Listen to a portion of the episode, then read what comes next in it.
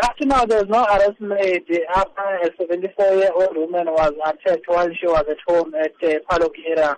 Around 10 o'clock, the woman was at home when she was allegedly attacked by unknown suspects and she was murdered.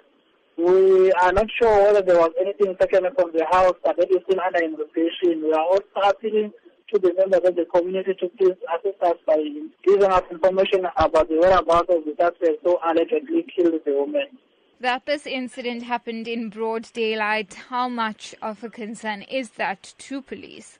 It is worrying us. It is a concern to us. That is why we are also appealing to the members of the community that they must please give us information about these suspects. Maybe they saw them, maybe they were driving in the vehicle, maybe they ran out of the house carrying something. They need to give us that information so that we can work on that information. Is it known if these suspects could have been known to the victim? We are not sure whether the suspects are known to the victim.